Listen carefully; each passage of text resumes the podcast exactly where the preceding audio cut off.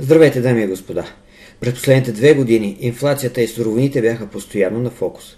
Сега те минаха на заден план заради очакванията, че инфлацията ще се нормализира и ще позволи на световната економика да се радва отново на по-низки лихви, на стабилен економически растеж и на ефтини суровини в сравнение с това, което те бяха преди една година. Изглежда прекалено добре, за да е истина и затова, ако имате съмнение, така както аз не вярвам, че бичият пазар на суровините е приключил – Темата за петролните акции ще ви е интересна и от гледна точка на събитията, които движат пазара, така и като инвеститор, който иска да спечели от това. Видеото е продължение на материал в блога на Elana Trading, където разглеждам по-подробно факторите за растеж на сектора и защо смятам, че по-късно през годината петролните акции ще са много актуални. Но да започнем с това. А, какво се случва на петролният пазар. Какво движи цената на петрола, какво движи суровината нагоре? На първо място търсенето. Да, говорим си за економически растеж, който е много слаб, за една рецесия, която от известно време ни идва, но виждате ли към средата на годината вече трябва да бъде фактор. Това между другото изглежда неизбежно на фона на свиването на кредитирането в САЩ, така че да приемем, че втората половина на годината ще мине под знака на рецесията. Рецесията е наистина най-големият риск пред петролният пазар. Всички останали фактори изглеждат позитивни за него. Но рецесията означава по-низко потребление, по-низко търсене, съответно съкръщение на производствените разходи, което означава, че ще намаляват производство, там търсенето на енергия, ще се преосмислят големи инвестиционни проекти, ще има по-малко търговия между континентите, което означава по-малко горива за самолети, кораби и така нататък. А ние обаче не знаеме колко дълбока ще бъде тази рецесия, колко продължителна. Моят сценарий е, че тя ще е по-скоро това, което видяхме 2001-2002 година. Но останалите позитивни фактори са наистина силни, наистина от значение и това може да означава, че една толкова по-слаба и по-мека рецесия всъщност няма да се отрази кой знае колко негативно на цената на петрола. Поне към този момент позитивните фактори, аз слагам два от тях, а, най-важните, търсенето и предлагането, тези, които определят цената на всеки един финансов инструмент, на всяка една стока по света, така и на петрол. По отношение на търсенето, оценките на Енергийната агенция на САЩ показват, че ще бъде 2 милиона барела на ден повече потребление, повече търсене, повече консумация в световен мащаб през тази година в сравнение с миналата. Това е значителна разлика, да, 2%, но петролният пазар не расте с 5, 10, 15%.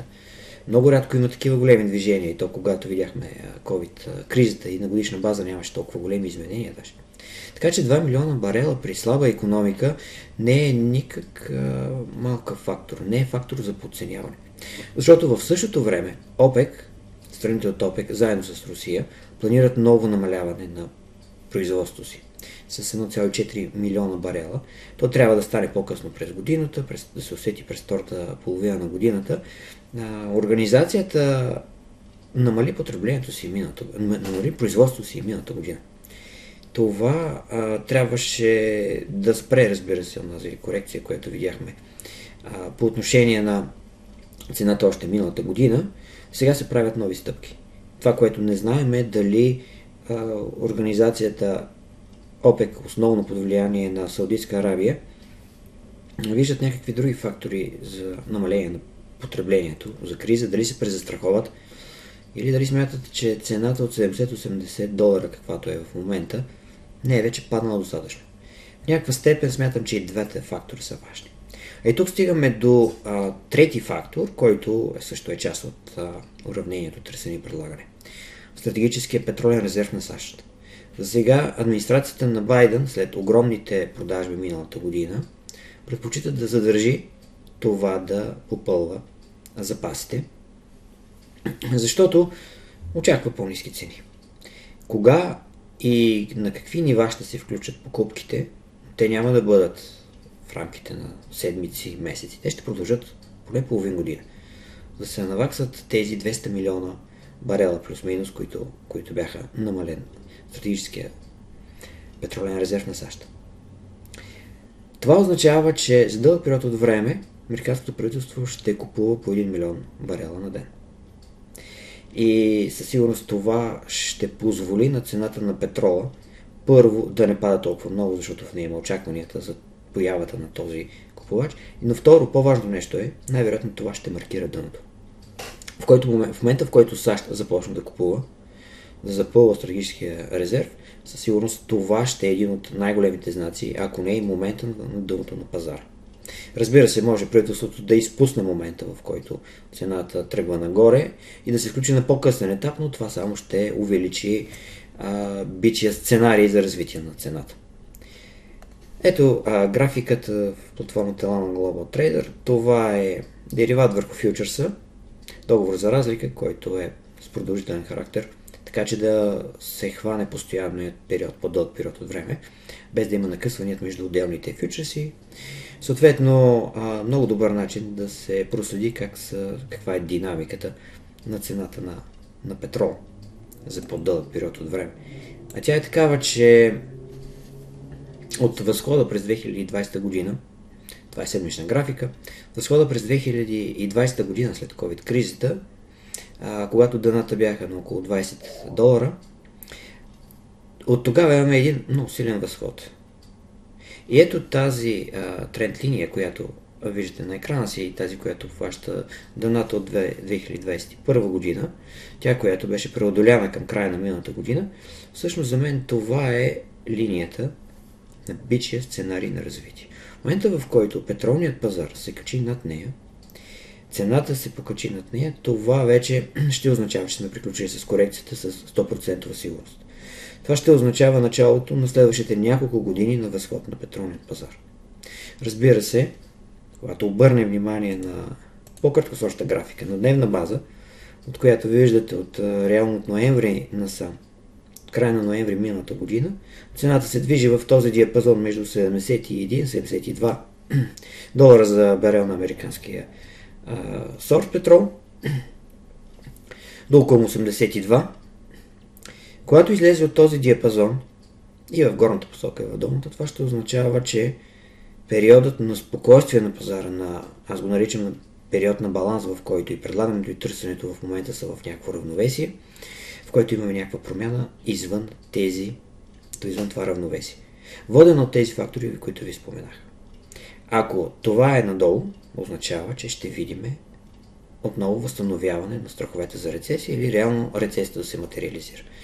Така както през март видяхме паника на пазара под влияние на банковата криза, да, тя продължава и сега с продажбата на First Republic на JP Morgan, събитие от последният уикенд, но тя е тенденция, която нееднократно съм споменавал в видео на нашия канал, че става въпрос за ликвидни проблеми, но с дългосрочен ефект върху кредитирането. Не знаем до каква степен това ще се развие, знаем само, че ще има някакъв ефект върху економиката. Това е всеобщо мнение на економистите, към които мога да се присъединя и аз разбира се с моят 20-летия опит. Това, което а, искам да видя е как ще се представя пазарът сега, цената на петрола, на нивото от 72 долара. Дали ще има продължителен натиск и дали този натиск, ако мога да върна към предишната а, графика, отново ще се материализира към нивата от около 60-65 долара за барел петрол. Там има, разбира се, стабилни нива на подкрепа. Но най-важното нещо е това, което движи цената на петрола и на всяка една суровина, когато има корекция, е цената да падне до нивото, където има затваряне на производство. Ще ви спестя една графика, на която се вижда колко са средните разходи, колко са най-големите и най-малките разходи на различните типове петрол, които се добиват в световен мащаб. Ще ви кажа само, че около 60 долара това са някъде най-високите разходи за барел петрол, които валят шистовите производители в САЩ. Защо ги взимам за индикатор? Тъй като това е една индустрия, която се разрасна значително за последните 20 години. Шистовата революция вкара много петрол и направи така, че САЩ от замиращ производител на петрол с все по-малко и по-малко добив, но с все по-голямо търсене, да бъде най-големият производител на въглеводороди в света. На петрол и разбира се на природен газ. Макар, че тук не коментирам, Важното е, че шистовата революция позволи да се извади изключително голямо количество въглеводороди на доста приемлива цена. В сравнение с традиционните производители като Саудитска Аравия, Русия бих добавил, които имат доста по-низки стойности и които огромна част от тези пари, реал, реално, които а, идват от продажба на горивата, реално отиват в директно държавния бюджет. При частният сектор, производителите на шистов а, петрол не е така. Те имат по-висок разход, имат разходи за инвестиции, за разрастване на, на местата, където се добиват където се добиват петрол, за сондажи, за изпомпването и така нататък. Това е по-скъп процес, но той позволи реално на 60 долара цена на барел петрол всички компании в този сектор да са на плюс. Това има много голямо значение, защото преди 7-8 години шистовите компании бяха тези, които взимаха най-много заеми, инвестираха много, говоря за по-малките независимите компании, раз, е, инвестираха в разрастването си, цените на акциите им скачаха много силно, с очакванията, че ще реализират големи печалби. И това, това беше наистина така, защото петрол струваше 100-120 долара. След големият му спад, част от тези производители излязоха от бизнеса. Постепенно обаче цената отново се възстанови, покачи се на по-високи нива. Започна една тиха консолидация в сектора. Големите изкупуваха малките, преобразуваха се дълговете и така нататък. Постигна се това, че голяма част от компаниите в момента на цени на петрола 70-80 долара реализират колосални печалби. И тези колосални печалби се очаква да бъдат, да се запазят и през тази година. Разбира се, като погледнем прогнозите на анализаторите, те са такива, че акциите на компаниите са, на петролните компании са ефтини, те са най-подцененият сегмент, с около 18% по-низки са стоеностите на акциите, отколкото са едногодишните прогнози, които анализаторите са направили за акциите на петролните компании с хоризонт една година напред. В същото време, за второто три месече на годината се очаква печалбите на компаниите да паднат. На петролните компании. Те би трябвало да се представят сравнително най-слабо. Също това е сектора, който прогнозите са, че печалбите ще бъдат по-низки спрямо миналата година. Но пак, на фона на това колко струват компаниите, това са много-много добри коефициенти за оценка. Говориме за показатели между 5 и 10 цена печалба. При средно за индекс S&P 500 около 18, 17-18. Това определено е изключително позитивен сигнал, но смятам, че трябва към този момент да разглеждаме петролният, инвестиция в петролният сектор, в отделни акции, последният начин. Първо, като възможност за дългосрочна инвестиция в този растеж на суровините, който е започнал преди а, няколко години, който има още 3 до 5 години потенциал за нарастване пред себе си. Дори ако погледнем цикълът на суровините, макар и през последните две десетилетия, той става все по-къс. От, средно един цикъл е бил на растеж или на спад около 20 на години, сега пада на 8-10 години. А, може би заради глобализацията, заради економическия растеж, но според мен и в голяма степен заради печатането на пари, което прави по-бързи, по-тежки кризи, по-силни, по-значими темпове на економически растеж глобалната економика. И в а, момент, в който видяхме 2021 година този силен растеж на суровините, според мен той съвпадна с факторите като наливането на пари, много важен фактор, в световната економика след COVID, съответно съвпадна и с това, че економиката беше стигнала и поне по отношение на производството на петрол с пиковите си възможности не успя да реагира достатъчно бързо. Но не смятам, че е приключил бичият пазар на суровините и на петрола. Петролът е в дъното на целия бич пазар на суровините, защото той е един от основният фактор за разходите. Когато разходите вървят нагоре, расте съответно добивът на, като цена на останалите суровини а, и производителите нямат никакъв друг вариант, освен или да затворят, или да вдигат цените си. Затова, когато ви споменавам тези 60 долара, те са ключовото ниво за петрол. Защото стигнали цената, тръгнали надолу, означава свиване на производство, затваряне на производствени възможности. А, при златото тези цени преди година-две бяха около 1000-1200 долара, сега се покачват малко заради по-високите цени на петрола за две години, но като цяло м- разходът е доста, средният разход, доста по-низко от цените, които виждаме а, при златото.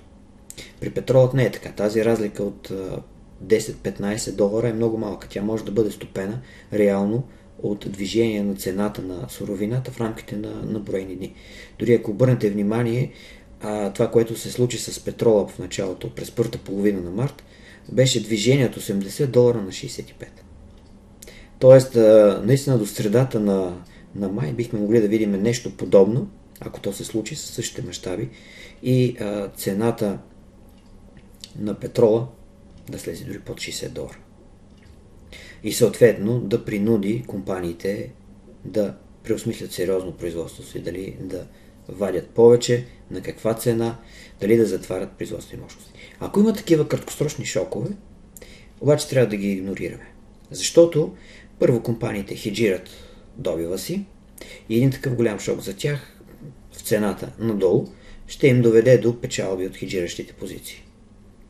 Съответно, те ще получат по-малко пари от резиране на петрола, но няма да бъдат принудени да затварят производство си. Затова казвам, че това е значение за дългосрочният ефект. Т.е. цената, ако падне по 60 долара на 60 долара, по 60 долара и остане за по-дълго време оттам.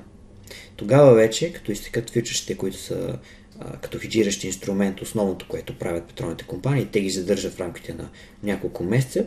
Ако това се случи, в, ня... в рамките на следващите 3-6 месеца, тогава те вече няма да могат да хеджират производството си и ще бъдат принудени да затварят. Или да произвеждат повече и повече, за да показват на своите облигационери, така както стана преди няколко години, когато падна силно цената, да показват повече приходи и да няма притеснения с финансирането. Но не мисля, че това е случаят, защото дори економиката да слезе силно надолу, да има економически, економическа стагнация, да не се получат тези стимули, които всички очакват за економиката, тогава, говоря за САЩ, тогава в световен мащаб ще видим реално потреблението да расте извън САЩ. Дори и прогнозите в момента са 90% от ръста на потреблението се дължи на страните извън Западна Европа и САЩ. Извън Канада, извън Австралия и Япония. Основно от възникващите пазари. Китай и останалите страни. Оттам идва 90% от растежа на търсенето. Знаете, споменаваме се преди в видеа на този канал, че а, Китай стимулира економиката си. Сравнително слабо, с по-бавни темпове, не по същият начин, както беше предишни години, за да се стимулира инвестиционната активност в страната, но няма значение, това наистина води до повече потребление на енергия и консумация на горива. В дългосрочен план, разбира се, когато говорим за петролният сектор, задължително трябва да гледаме как се представят акциите. Не само цената на петрол. И ето тук, това е мястото, в което да ви покажа как се представя борсово търгувания фонд, секторния фонд XLE. Този фонд в себе си държи акции на компаниите. Обърнете внимание как се представят по-добре. Това е графика от платформата Lana Global Trader, отново на седмична база – а, няма тази динамика в цената надолу на петролните акции, каквато беше цената на суровината, в сравнение с върхът от преди една година, когато март месец, миналата година, бяха стигнати стоености почти от около 120 долара.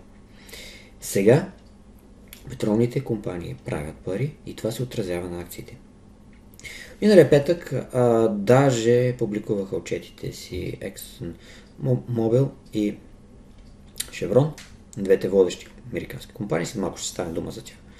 Но да приключа само с, а, според мен, важната тренд линия, важният индикатор за това какво се случва на пазара с петролните акции.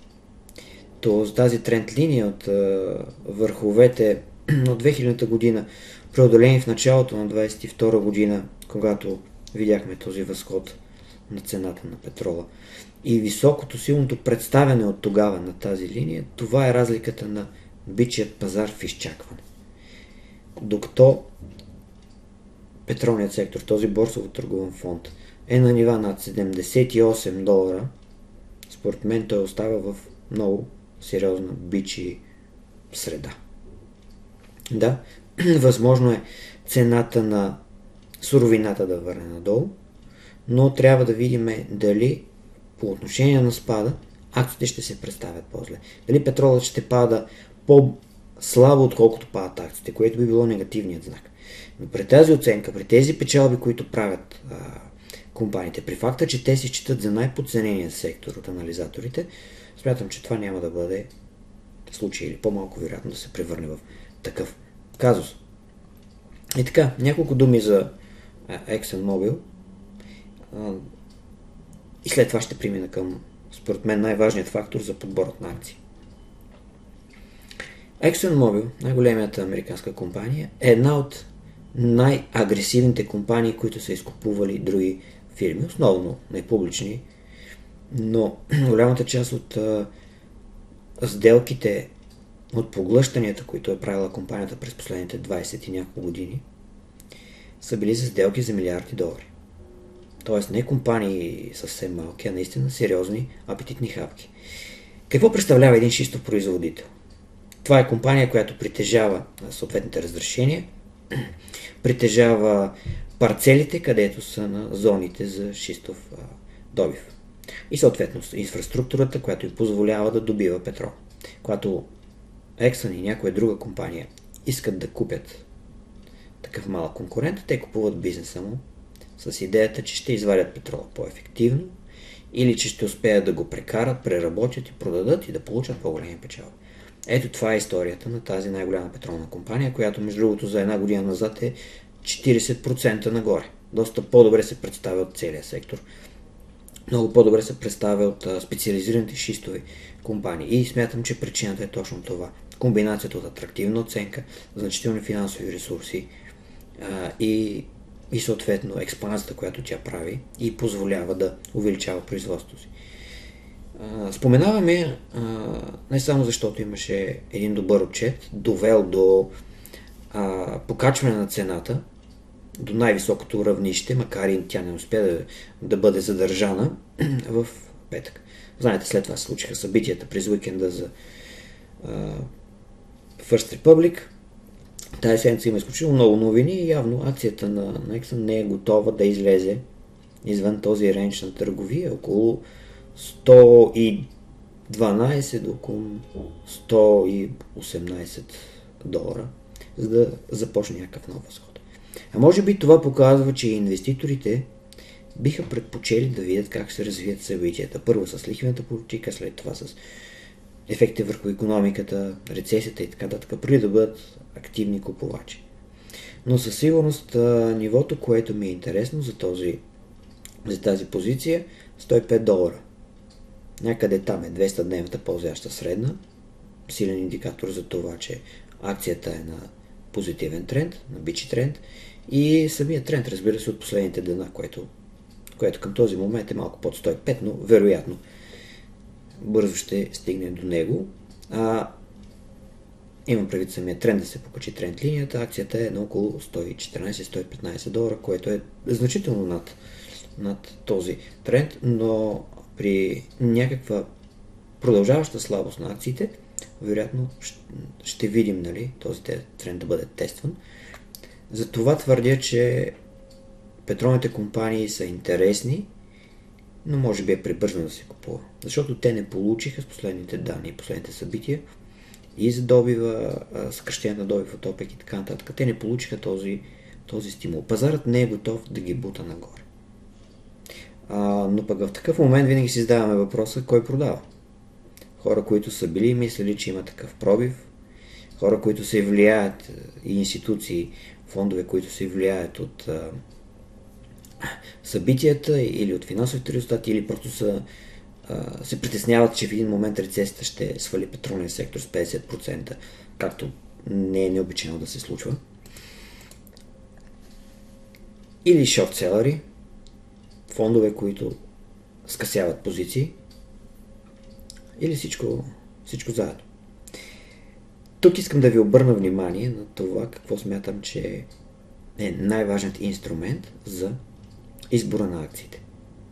Оставям на страна оценката на акциите. Дали сме подбрали компания с P6 а, или с коефициент цена печалба 10, няма кой, голям, кой знае колко голямо значение. Ясно, е, че те са подценени.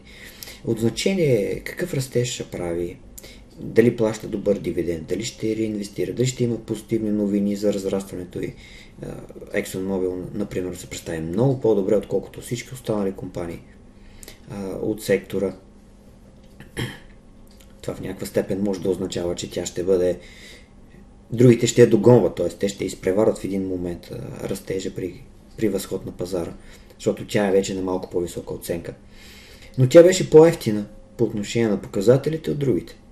Това е фактор. Има го, разбира се, и корпоративният риск, особено когато говорим за по-малки компании. Но това, което смятам, че е най-добрият индикатор и е в основата на, на начина за подбор на петролни акции в момента, е това какво правят инсайдерите. Тоест, инсайдер означава директорите или големите собственици вътре, които имат по-голям дял от акция. Тези, които разполагат с информация за бизнеса. А, сега в момента е сезонът на отчетите, времето в което се публикуват отчетите. Той е периода, наречен blackout, период на затъмнение, в който менеджерите на компаниите преди отчетите не купуват, за да не бъдат обвинени, че търгуват с вътрешна информация, съответно и не продават акции.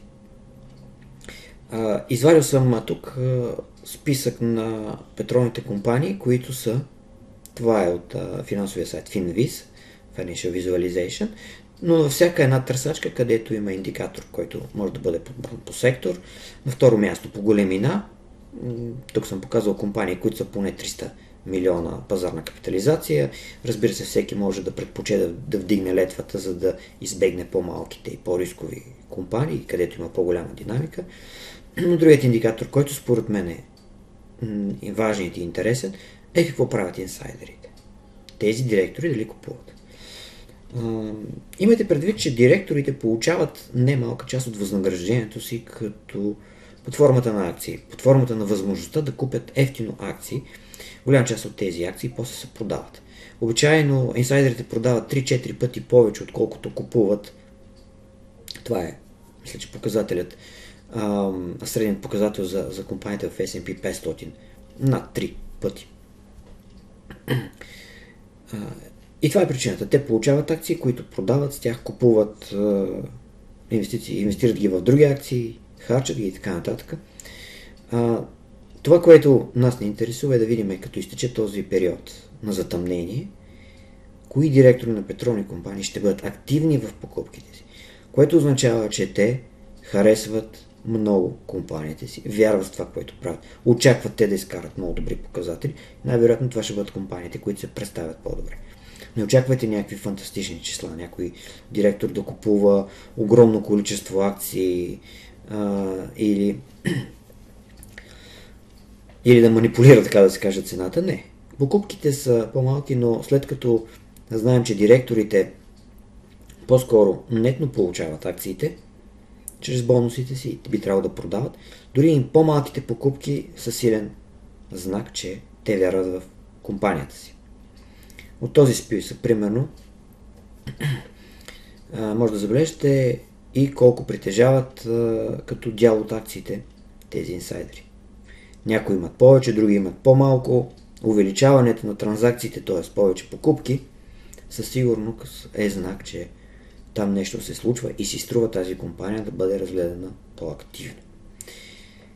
например, обръщайки внимание на, на акциите, игнорирайте компаниите, които завършват с LP, Limited Partnership, защото има ограничения за инвестициите в такива дружества за български непрофесионални инвеститори.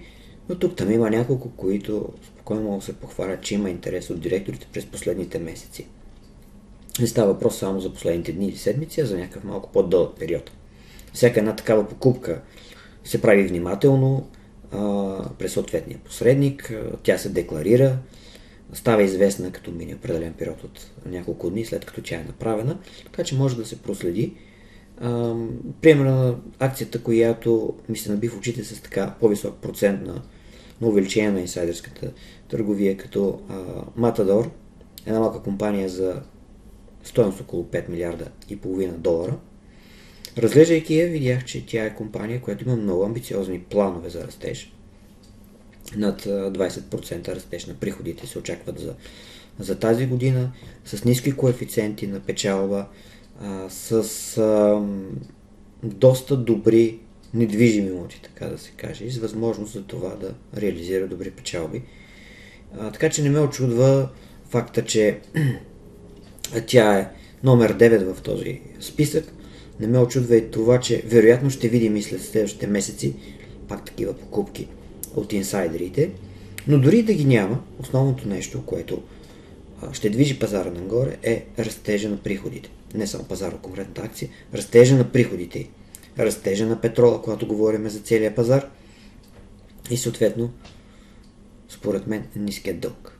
Има няколко от големите петролни компании с съотношение на дълга, което дори надхвърля повече, отколкото е капитал. Повече дълг, отколкото капитал. Според мен, по-консервативното управление на ресурсите, особено в среда на плаващи лихви, особено в среда на високи лихви, компания, която може да си подсигури стабилни финанси, компания, която ще оцелее при каквото и да се случи. Дори акция да падне с 30-40%, тя ще се върне много силно на пазара, както се случи с ExxonMobil, така както се случи с много други компании. С това искам да ви благодаря за вниманието а, и да завърша с а, няколко думи в обобщение. Петролният сектор ще бъде интересен до края на годината, може би след няколко месеца, може би по-скоро. Факторите са по-скоро позитивни. Само рецесията и страховете от рецесия са единственият важен негативен фактор пред а, пазар.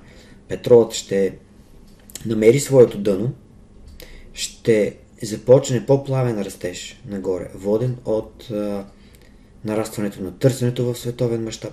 И това ще се отрази много добре на най-ефтините акции на пазара в момента. Петролните акции. От вас, разбира се, зависи да прецените колко риск може да поемете, да прецените дали искате да инвестирате само в една акция или ще потърсите някакъв друг, друга възможност, като борсово търгован фонд, който да обхваща целият сектор. Това изцяло зависи от апетита към риска. Пожелавам ви успех и до следващия път. Абонирайте се за нашия канал в YouTube, натиснете лайк и камбаната, за да получавате известия за всеки нов клип на инвестиционна тематика. Освен в YouTube, може да ни намерите в Google Podcast, Spotify и Deezer. Достатъчно е да напишете в търсачката подкастът на Elon Trading.